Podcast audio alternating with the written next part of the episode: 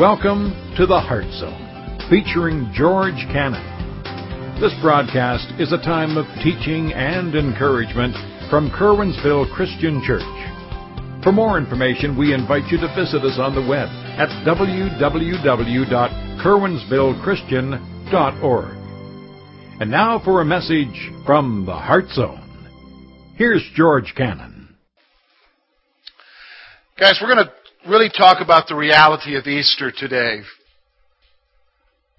It's really easy for us, with all of the hubbub and everything that goes on with this time of year, to kind of lose focus about what Easter is about. And so, really, I'm really concerned about, and I've been thinking about this in my own life, about an indifference. And if you'll notice, if you have a bulletin, on the back there is a section for you to fill out and really, I just have two thoughts about this indifference. And about, really, I was thinking about my own life, but I think it has application for all of us here.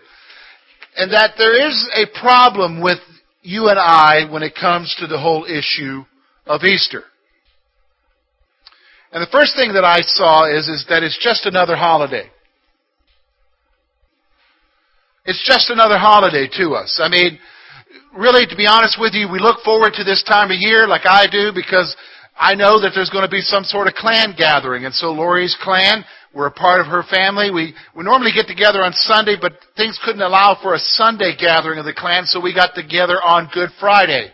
And so we went over there and they had the ham loaf and I'm on a diet. You may not know that, but I'm trying to, I'm trying to change my lifestyle. I'm not on a diet. I'm on a lifestyle change, okay? And so we go there and her mom makes these mean ham loaves. Covered with all that brown sugar. I mean, oh. Okay, so I just kind of had to set aside my lifestyle change for a day, okay? Okay?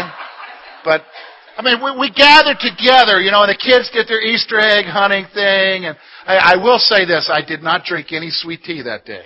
That's a big thing for me, isn't it? Wow, yeah, okay. Hey, you guys are laughing at me. I'll just tell you, tell you, I'll fill you in on something. I went with, we went to visit, Art and Mary and I and Louise to visit Maryland. Uh, and uh, so on the way down, we stopped at a McDonald's. Okay. So I was there first because they went to the washroom and everything. So I went ahead and got my meal, and I got a salad, you know, a bacon ranch salad with a chicken and everything. So I'm sitting down there, and I got my diet coke, and and here comes Art, and Mary, and, and Louise, and they all sit down across from me, and they each have a third pound Angus burger. And I said, there is something wrong with this picture. Okay, we're getting off track. Okay.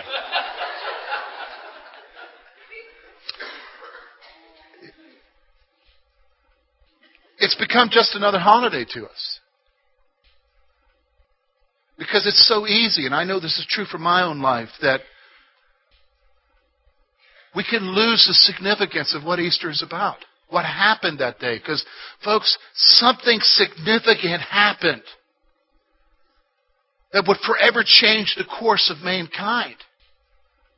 That would forever change our lives if we understand it and embrace it. So it's just another holiday. And, and really, the significance of the event is lost to us. That's the second point I want you to see. The significance of the event, of what happened on Easter, is lost to us. Because for us, it's just a celebration. It's, it's Easter eggs. It's Cadbury's. It's ham. It's the potatoes. It's family gathering together. It's hard boiled eggs that the kids dye.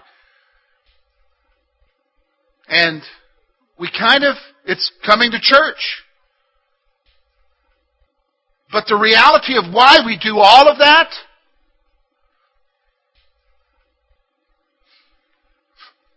Sometimes we don't even think about that. That's even true for me. It's just one another one of those special services I got to do. But there's something so much more. And so my task today, I wanted to go somewhere into Scripture and help us, help myself and help you, because when I'm speaking, I'm not just speaking to you, I'm speaking to myself. To help us grasp the reality of Easter. To help us really understand what went on that day. And so I wanted to look at the resurrection, but I also wanted to look at it from the perspective of somebody who was there because Easter isn't just some abstract fact about the fact that Jesus Christ rose from the dead. There were people who were a part of his life that were impacted. There were people who were a part of his life that experienced pain as well as joy that day. And so I want to talk about one of those people today. I want to talk about Mary Magdalene, who was reached by Jesus, who followed Jesus, who loved Jesus, and who was devastated by the reality of his death. So let's look together. We're going to look at John chapter 21. Excuse me, John chapter 20. And look with me, first of all, to verse 1 and 2, and then verses 11 through 18.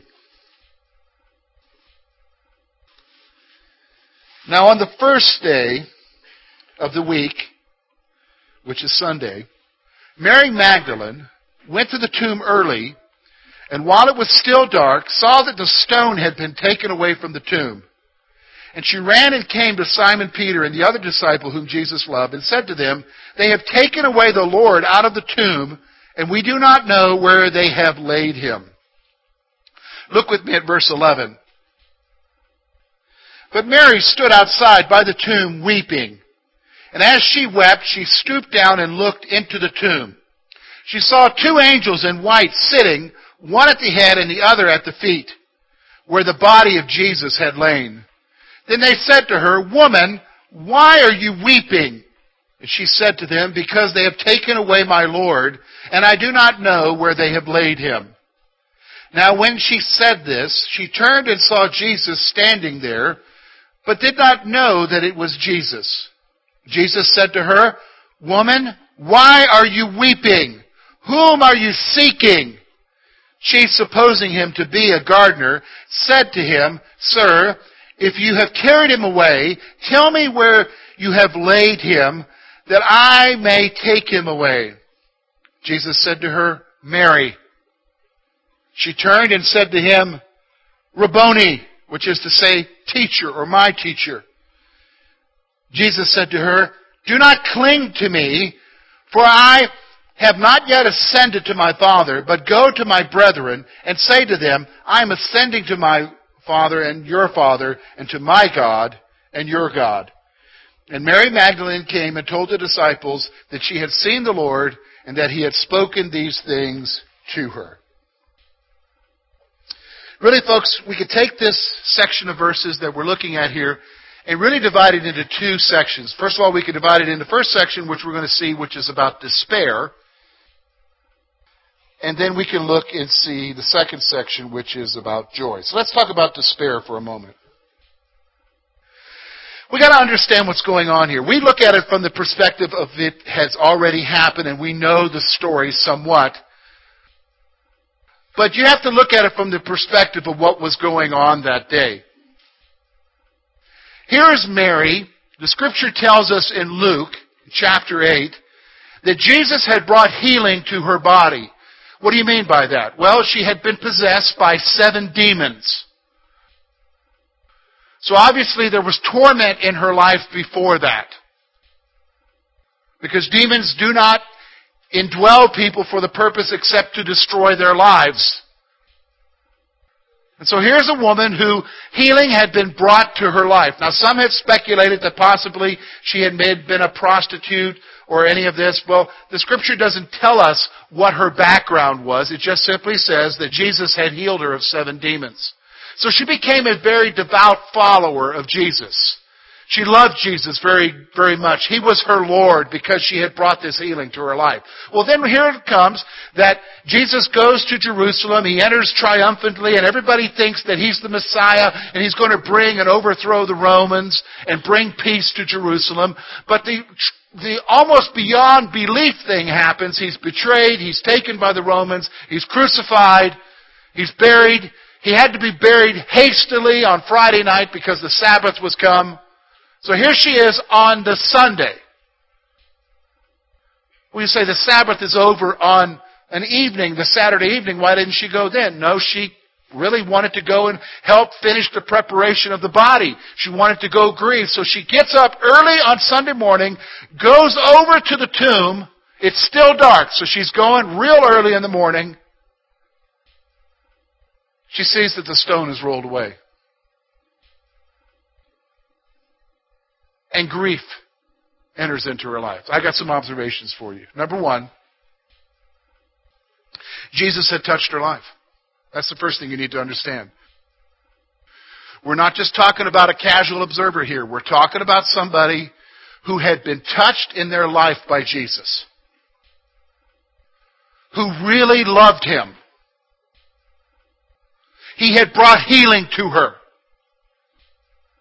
Jesus had touched her life. Here's the other thing I want you to see. The unthinkable only seems to get worse.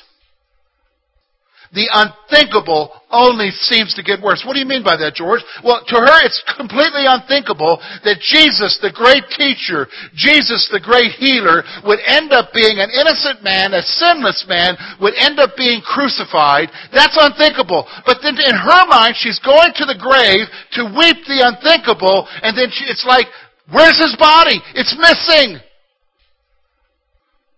And so to her, the unthinkable only gets worse because now not only is he dead, but somebody stole his body. Somebody's taken his body away. It's like, that is just beyond comprehension.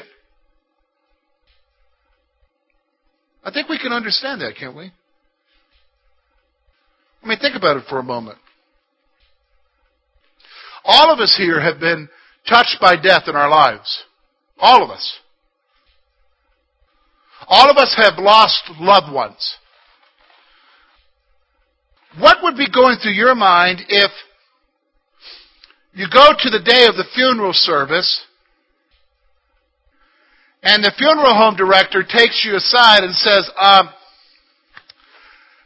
I hate to tell you this, we kind of got a problem. We're very apologetic. We're doing all that we can to help you, but we've lost the body of your loved one. That would be devastating, wouldn't it? I mean, you're already dealing with the grief of the loss. But now his body's gone? Think about the despair that's going on in her life. It's real. It's real. And here's the other thing I want you to see. Grief does not allow her to see clearly. Grief does not allow her to see clearly. What do you mean by that? Well, the script, the passage tells us that she looks into the, tomb. she's standing outside the tomb, she's weeping. She looks into the tomb and she sees two angels, one at the head of where he was laid and one at the, one at the feet of where he was laid. And she doesn't realize, I mean, they're, they're all in white. So they're all there in their splendor two angelic beings. She looks in, and, and, it, and her grief does not allow her to recognize them other than they're just men. It's like, where is he? Tell me where he is so I can get him. So I can take care of him. Tell me where it is. She doesn't see clearly. And then she turns around and she's weeping, and there's Jesus. And he's saying to her, Woman, why are you weeping? She doesn't recognize him. She doesn't see him for who he is. Because the grief and despair have blinded her. You guys know what that's like? When you've been so overwhelmed by the stuff that's happening in your life, you just can't think clearly? You know what I mean? That can happen. Hey, let me just stop for a moment. If you know somebody that's going through some stuff and they can't think clearly at that moment, give them some slack. I'm just going to be honest with you. Give them some slack. Our tendency is to say, hey, snap out of it. We want to slap them upside the head. No, no, you need to give people slack. Because when stuff happens and despair takes over, thinking isn't clear. Do you understand? Your thinking doesn't become clear. And so this is what's going on in her life. She's filled with despair. She's filled with it. But I want you to see the joy now. Look with me at verse 16 because this is so awesome because there she is.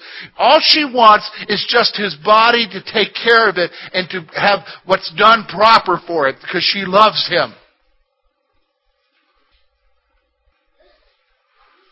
But the amazing happens. And this is what's so significant about Easter for you and I today. We've got to grasp the joy because here it is. Look with me at verse 16. Jesus said to her, Woman, why are you weeping? Whom are you seeking? She, supposing him to be a gardener, said to him, Sir, if you have carried him away, tell me where you have laid him, and I will take him away. And then look at verse 16. Jesus said to her, Mary. And She turned and said to him, Rabboni, which is Aramaic for my teacher. My teacher. Here's what I want you to see Jesus does not leave her in her despair. Jesus doesn't leave her in her despair. Here's what's so awesome about this. I think, I think it's significant that the Gospels give us this story here. Because here she is, because, I mean, here's the reality. Do you think that Mary was the only one grieving that Jesus was dead that day? Do you think, do you think that, that she, she was the only one? I mean, we, we know if you read a, the few verses before that, that Peter and John come to the tomb and look in themselves. I'm sure they've been grieving. But Jesus doesn't appear to them, He appears to Mary. Why? Because he doesn't want to leave her in despair. He doesn't want to leave her in the anguish. Do you understand? This is how he's got, he's, he's interested enough in her as a person. That's pretty powerful for you and I because he's interested in you and I as people. Here's the thing. Stop for a moment. It's Easter, so we're thinking about family gatherings and stuff. We're thinking about breaking diets. We're thinking about all this stuff. We're thinking about the chocolate sale at Walmart tomorrow. Right? But okay, here's the thing. Monday's coming. Outside of the sale at Walmart, life goes on. And it's back to reality with the junk that you're dealing with in your life. And it's back to reality with the despair and, and the anguish of heart. And some of you here are going through that. Now you're good. Nobody else knows it. Maybe somebody could see it, but you're, you're doing a good job covering it. But inside your heart, you're in anguish. And the typical response from us is to think, does anybody care? Does anybody even understand what I'm going through? Does anybody even understand the depth of my pain? Isn't that how we are? I mean, isn't that true? I mean, you may not be there now, but you've been there, and trust me, you will be there again. And the reality of Easter, I think, is so significant that the writer would bring it out of here, is that Jesus would appear to her because he doesn't want to leave her in her despair. Folks, he doesn't want to leave you and I in our despairs. He doesn't want to leave you and I in our pain. He doesn't want to leave you and I in the lack of joy in our life. He wants to bring joy back to our lives. Because the joy, I'm not talking about happiness. Uh, I'm going to be honest with you. God doesn't care less about you being happy. Because happiness is just a fleeting feeling. What he cares about is something far deeper in your soul that's called joy. Because joy will carry you even when you're not happy. Joy will carry you because it's a hope that goes beyond this life to something else. Even when all else seems wrong and it doesn't seem like it's getting better and it may not get better, I can still have joy because I have a joy in Christ. He doesn't leave her to her despair. Here's the other thing I want you to see. He is our eternal joy. He is our eternal joy. Because I think Mary realized it. Look at verse 17. I think this is significant because Some people have tried to make it into a deep theological thing. There must be something different happens yet because he can't, she can't hold on to him. No, look, look, look what's going on here. Verse, I like the way the New King James translates it, some of your modern translations. He says to her, verse 17, do not cling to me. I think the NIV says, don't hold on to me. The whole point is, is that here she is, the guy that she thought was dead is now alive. Guess what her response is? She's holding on to him. Do you know what I mean? She's like, you're alive. I'm not letting go of you. Because he's her joy. He's her joy. I mean, let me ask you a question. I mean, this is the question that confronts me. Okay? I'm going to ask, I'm going to share a question with you that I'm confronted with by this passage. Is Jesus my joy? That's the question. I've got to ask myself that question. Because we, we're going to go throughout life, because Monday's coming. Junk's going to happen. Disappointment's going to be there. My plans are not going to be like they are. Folks, you almost want to give up planning. You know what I mean by that? Because the plans we have, they never just happen the way we want them to happen. You know, you know what I'm saying? That's why we have things called Plan B. Because Plan A never works out the way we think it is. And in the midst of that, you can get to the place of despair.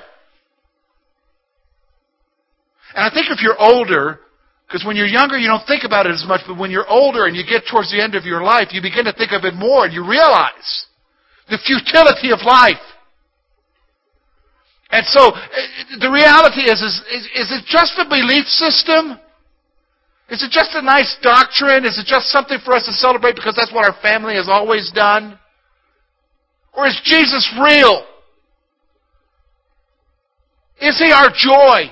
These are the questions I'm wrestling with. Folks, these are the questions we all need to wrestle with.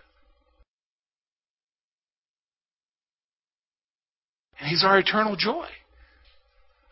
See, this is the thing that, this is why I think it's so significant because, I mean, you know what? We're looking at the story of Mary, but it could be the story of you. It could be you.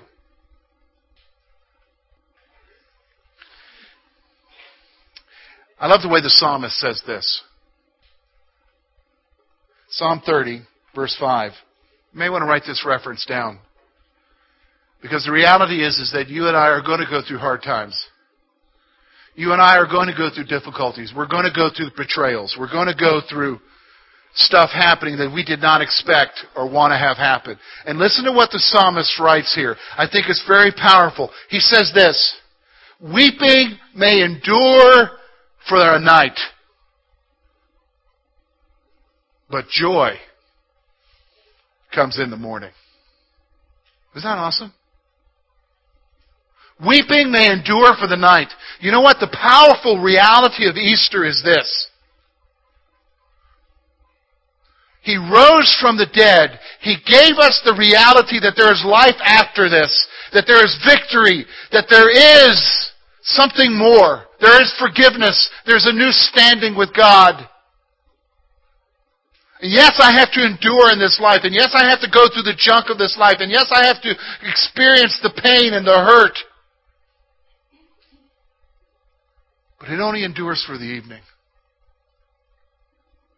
But joy comes in the morning.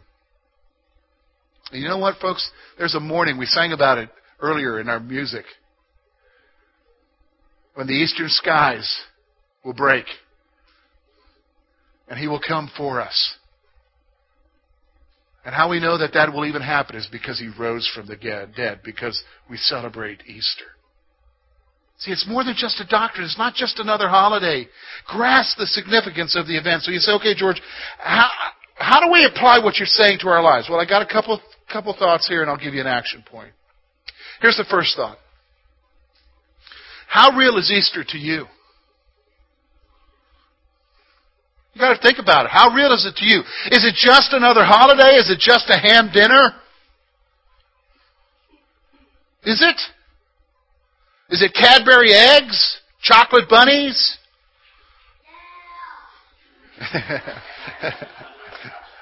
For most little guys, it is. Is it? No. It's not. It's Jesus. He's alive. And He wants to be such a part of your life. Here's the other question What demons are you struggling with? What needs to be, what healing needs to be brought in your life? Is it broken relationships? Is it addiction issues? What healing is it somebody has done you wrong and terrible and you bear that scar from it for all these years? What healing needs to be brought to your life? Well, I mean, we try to deal with it on our own, don't we? And it's like Mary. She had seven demons in her life, and then Jesus touched her. Cast out seven from her life, and she, her life was radically changed for that. What are the demons in your life? What are you struggling with? See, the reality of Easter is this. The one who rose from the dead can bring healing to your life. And some of you need to seek that healing. Here's the other point, the final point. Here's your action point. This is what you need to do this week. Whether you come here regularly or you're just here for today because it's Easter. Here's the reality. You need to do this. You need to take your deepest need to Jesus for healing. That's what Easter's about. You need to take your deepest need to Jesus for healing. He will bring healing to your souls. He will bring healing to the scars of your life. He will bring forgiveness. He will bring acceptance with God. But you need to go to Him. And the wonderful thing is, is that He rose from the dead for you and I. For a new relationship with God. A new order. A new way of doing things. But you know what? It's up to you. What are you going to do with it?